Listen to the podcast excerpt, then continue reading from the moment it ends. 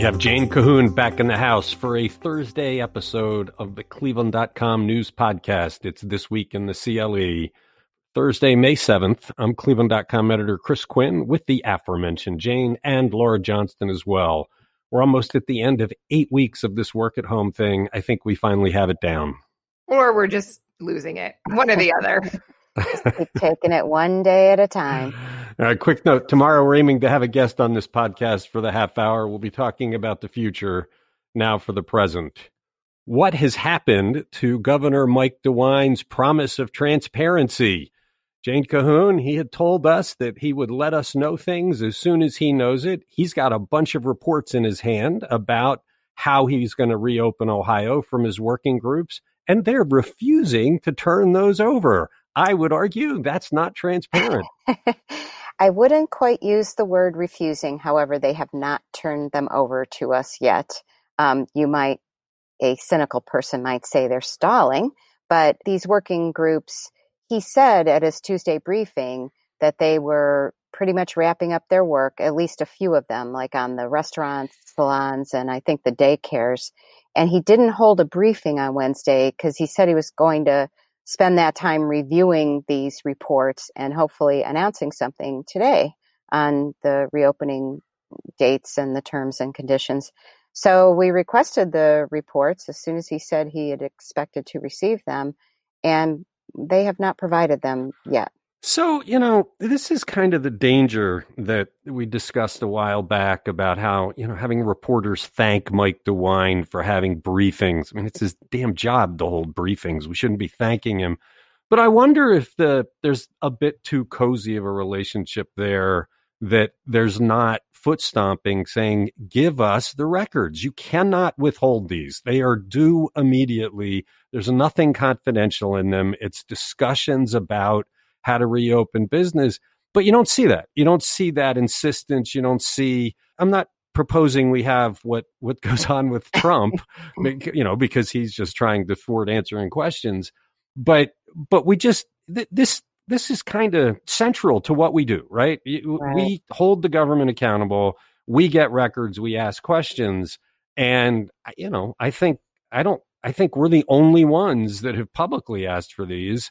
And, you know, we're going to have to get militant about it. I think you're right. I think they're trying to stall it because they want to roll this out in their good time, but that's just not the way the records law works. They've got to turn it over. Frankly, by not putting it over, they're breaking the law. Well, you know, it's it's kind of hard to stomp your foot remotely, but we're we're trying our best.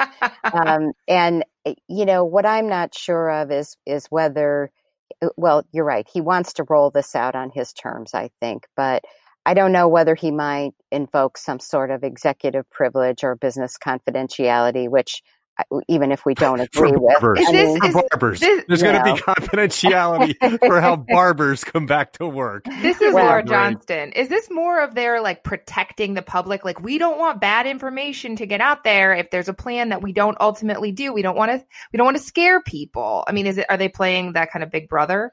That, that could be part of it. Maybe they're not taking all the recommendations and they don't want, you know, people to know that. I think it's more of a case of the governor, you know, he's he's got a very methodical approach here.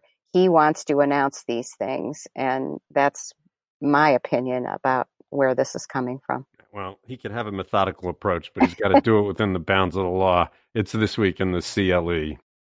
With Ohioans overwhelming in their support of Governor Mike DeWine, why are Larry Householder and his fellow House Republicans trying to block DeWine from protecting state residents from the coronavirus? Jane Cahoon, I get it. DeWine has received a lot of accolades for his handling of this thing, and the legislature has some big egos that are easy to bruise. But this seems like a bit of political suicide. What gives? Well, first, I should explain that they passed two bills on Wednesday a regulatory bill that they amended uh, with the with a new provision that prevents Dr. Amy Acton, the state health director, from issuing any orders that last longer than 14 days without a sign off from this 10 member legislative panel that's dominated by the Republicans. And it also said that you don't have to have any special standing or have suffered irreparable harm to be able to sue over a health order, which seems to just be you know, inviting lawsuits, the, you know, the party of tort reform here. But anyway, then the other bill lessened the penalty for violating health orders to like a minor misdemeanor, you know, a civil violation instead of a, a higher level criminal misdemeanor that has, you know, possible jail time.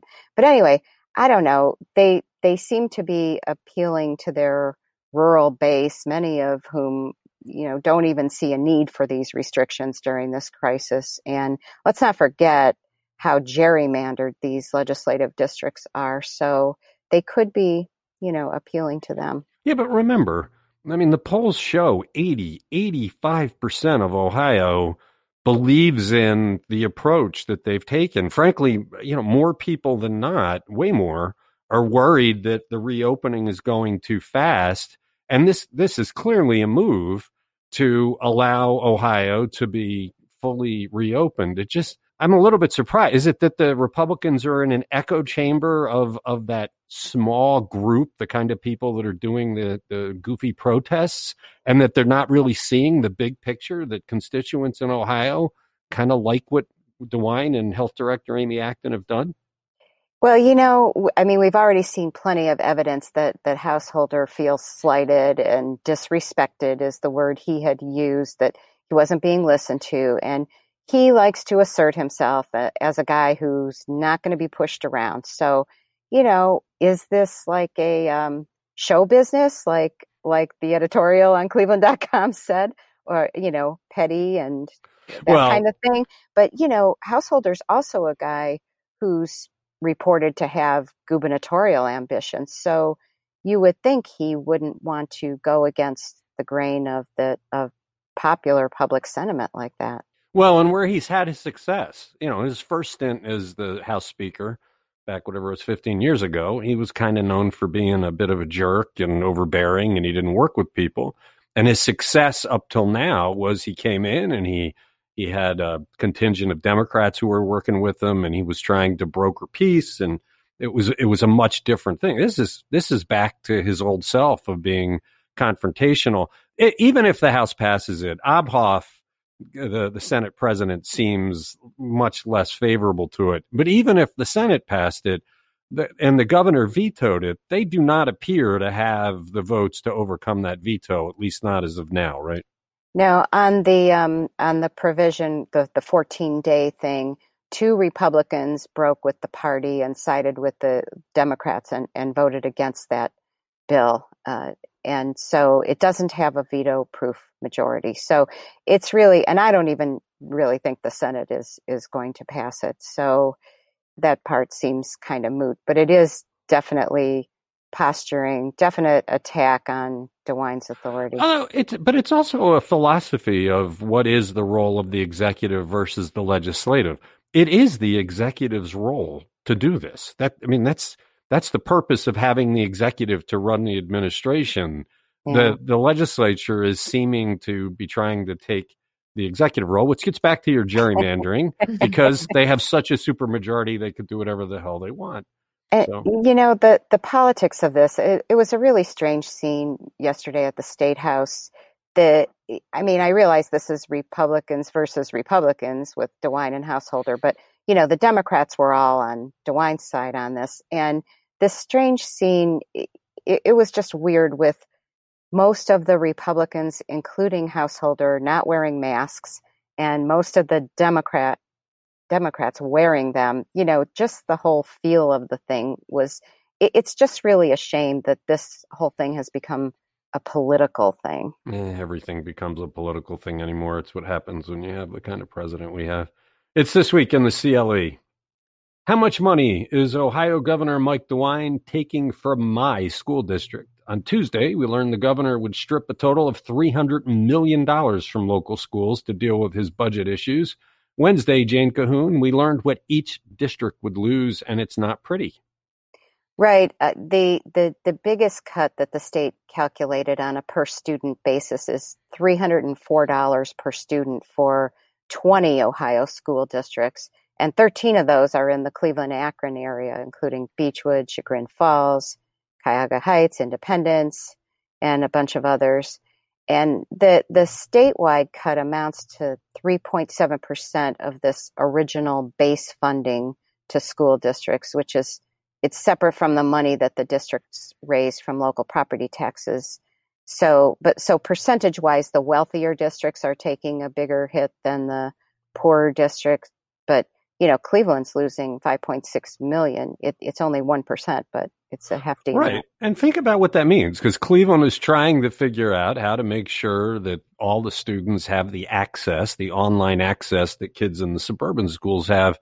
Uh, you know that costs some money. Taking five million dollars out of their pocket at this stage that's gotta hurt. I mean that's how many teachers can you pay for with five million dollars? I get it. The state has to have a balanced budget and with much less revenue coming in that's the the the result. I was I was surprised a little bit though when we had the story yesterday about the the loss in income tax revenues, but the biggest portion of it was because we delayed income tax filing till the next budget year.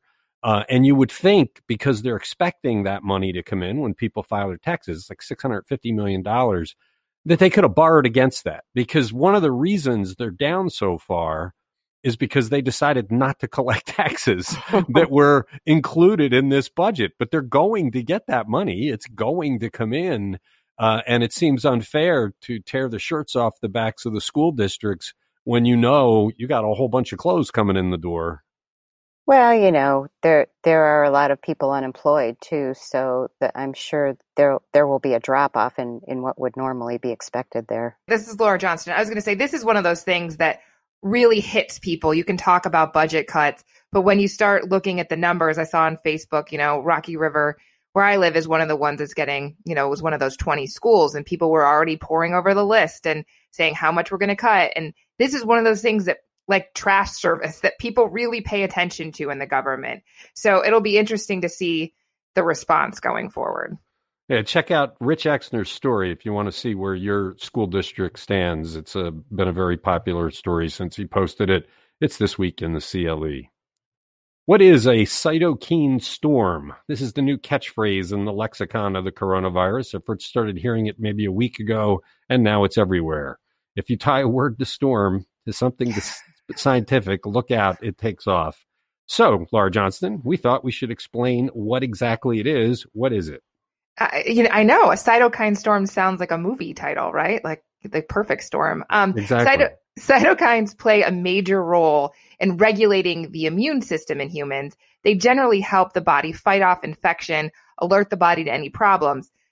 The issue is that in the more severe coronavirus cases, doctors are seeing the proteins, and that's what cytokines are, they're proteins, have not prepared for the coronavirus. And so they may cause a whole long list of problems and they'll prompt the immune system to just overreact to the threat and then you get hype inflammation that causes damage to the lungs and it just the body goes haywire once it starts it sounds like you're in big trouble it's going to be very hard to stop it well and that's what you know when emily and josh went to metro health to visit to see the doctors sorry josh went emily talked to the doctors that's what they said that this is completely unpredictable it's not like a surgery or a pneumonia, a normal pneumonia where they know how the disease will progress. They just, they keep discovering new things. And that's why we keep writing about things like COVID toes, where people have purple toes and the ARDS in the lungs. It's just new stuff happening all the time with this disease. This is Jane Cahoon. Is this the same phenomenon that that Chris and I experienced after we got our shingles vaccines where our immune systems went on overdrive and we felt like utter crap when that well, happened? It, it, it, that's a good question. That's the question. So, is there are there warning signs that you have a hyperactive immune system because I, I, was thinking the same thing, Jane. I mean, I for five hours, uh, 24 hours after I had that shot, for five hours, I was sicker than I've ever been. I couldn't lift my head. I mean, it was as bad as it got. And I did some reading later, and it said that's evidence of a robust immune system. But I wonder if that robust immune system is what causes that this storm. If you were to get it, it's kind of a scary thing. I hope eventually there'll be some tells that we have for who is likely to have this or the blood clots that is causing so much fatality. But there you go. That's what it's called. And it's pronounced cytokine, not cytokine. You look that I up? did. I actually, I did like the Google where it pronounces the word for you. So yeah, cytokine. Okay. Well, there you go. I learned something. It's this week in the CLE. How do you keep a place like Cedar Point safe in the era of the coronavirus? The company that runs the park doesn't know if it will get permission to open, but if it does, the execs have a bunch of ideas for dealing with COVID 19 Laura Johnston, what are some of them? Well, the good news is that if Cedar Point does open, you won't be waiting in line as long because they want to limit capacity. So maybe guests could make a reservation for the day they want to come. Now, how they're going to do this when there are thousands of people who have gold passes and literally could go every day, that's a question we haven't answered. But things also would be required, like social distancing requirements on rides and in restaurants. So maybe that means you're sitting every other row in a ride on a roller coaster. Maybe some of the tables in the restaurants are shut or they alternate while they clean some.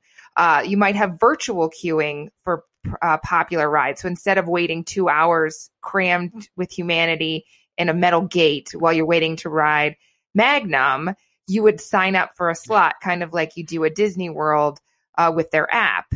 Um, we're talking about cashless transactions at dining venues. So I don't know if that's credit cards or maybe you buy credits in advance. and then um, enhanced cleaning measures everywhere. Think about all the metal things that you touch at an amusement park ride. They're going to add cleaning and then add san- hand sanitizing stations. All right, let me uh, let me let me hit you with one that I bet you haven't thought of.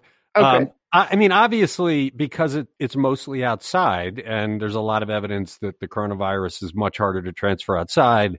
They're in a better place than indoor amusements like the indoor amusement park at the Center. But we also have talked a good deal about when you're running or you're biking outside that that the aerosols, the the things you breathe out, ha- hang up there. So so you know the the advice now is don't run behind somebody.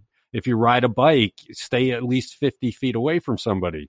So now I'm on a roller coaster, right? And I'm and it's a thrill and I'm breathing heavy, and I'm breathing heavy and screaming. Are the people behind me automatically getting the aerosol? I mean, if it's the same principle of the heavy breathing of exercise hanging up there for the people who are behind me, wouldn't that also apply to the roller coaster where you are all in a straight line? I mean, I guess if you're going to ride the roller coaster, you want to be in the front seat.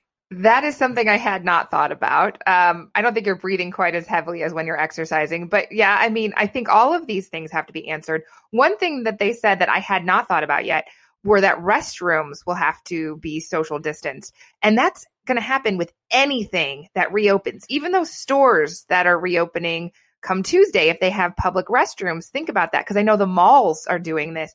They're going to have to probably close down every other stall because you are not six feet away from someone in the next stall at a bathroom. And think about an amusement Can you park. imagine that at Cleveland Hopkins International Airport where the bathrooms are a disaster anyway? Well, and think about the people at an amusement park who are lined up to get to the bathroom, right? I mean, you're going to have those social distancing marks on the ground and then you're cuz we always talk about, you know, with sports, the entrances are the the very small areas. So the same thing happens in bathrooms. You're talking about a one door system going in and out. So I mean, that's there are just a, a, multitude of things to think through here. Yeah, I, I I don't know that I'd want to be on a roller coaster behind somebody or behind a bunch of people because you're directly in line and you're moving really fast, and so uh, so you catch it faster. well, it's just that the aerosol, the the breath.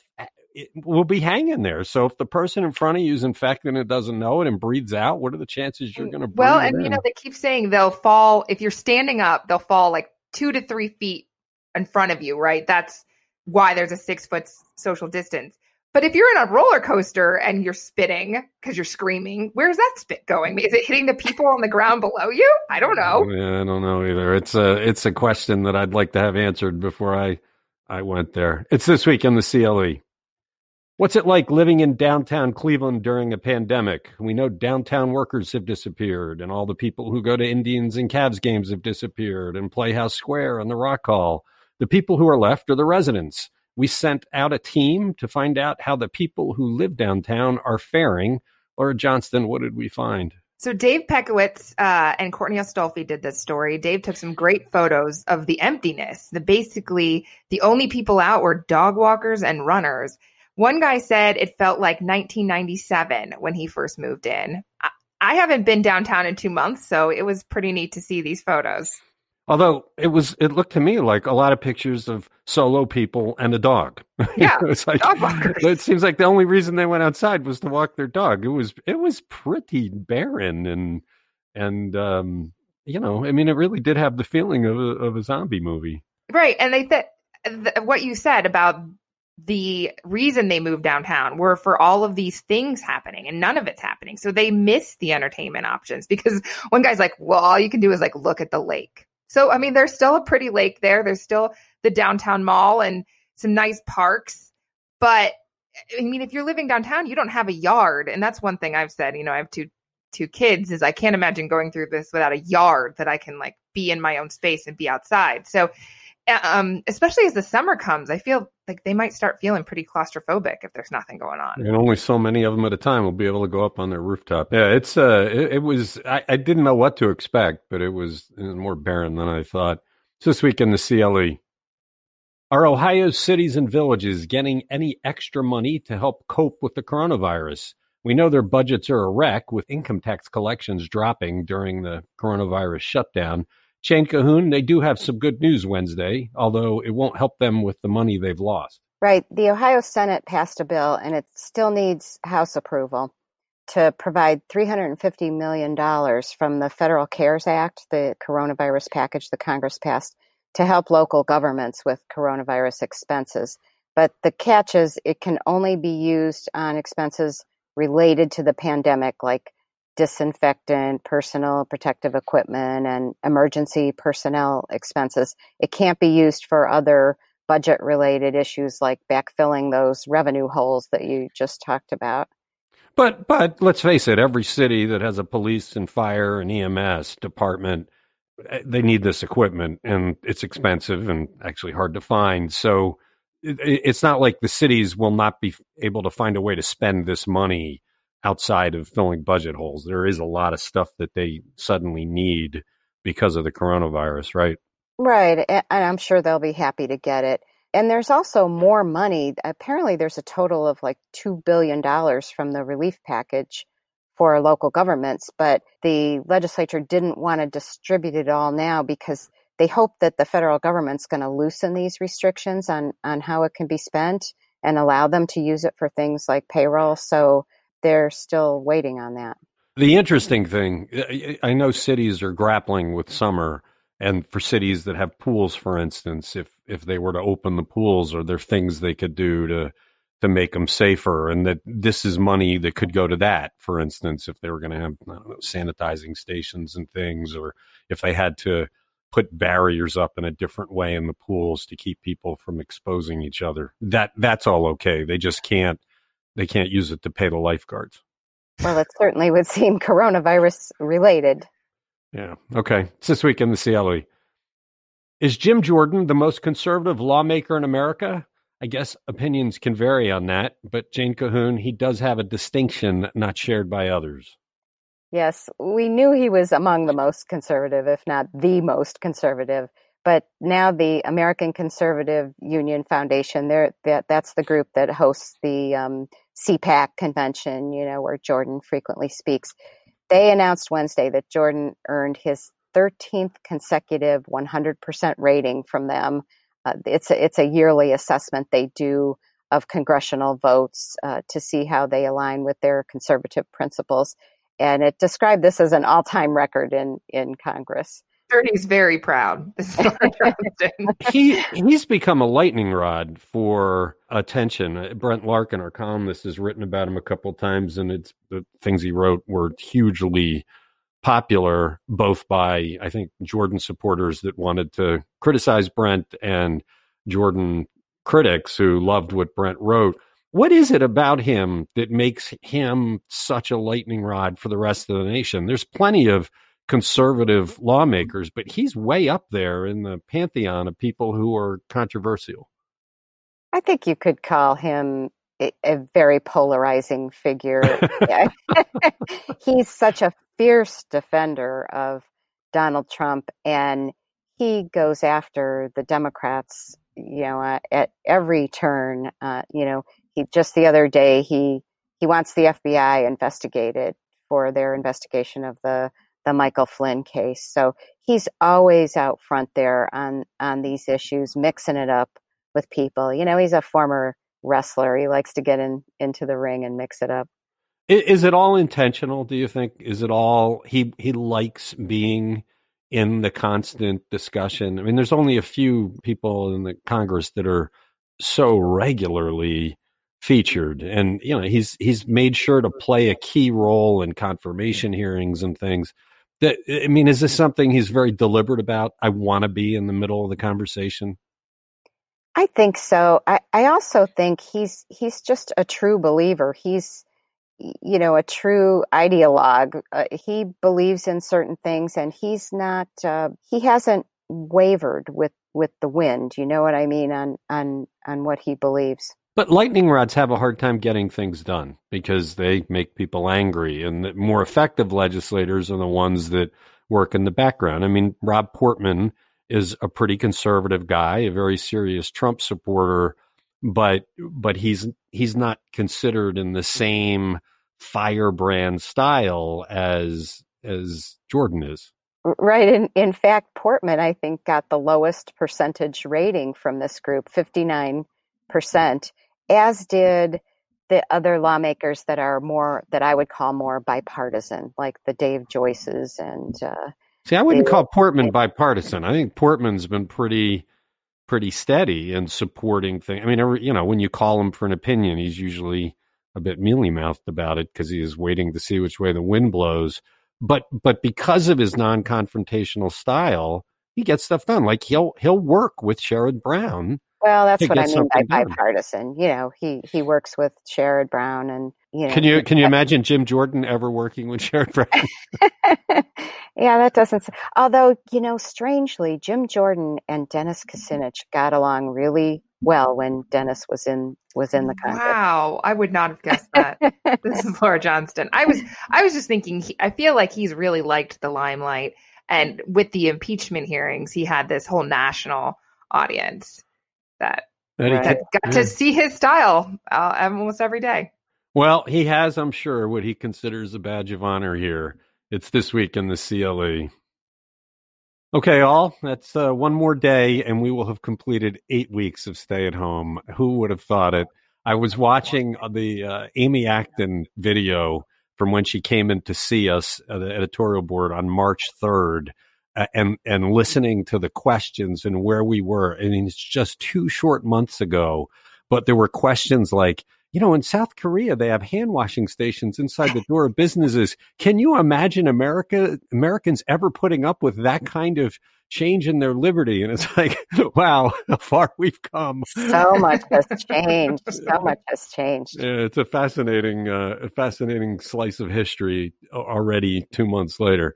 Okay. Thank you, uh, Laura. Thank you, Jane. And thank you, everybody, for listening. We'll be back tomorrow with what I hope is a special episode of This Week in the CLE.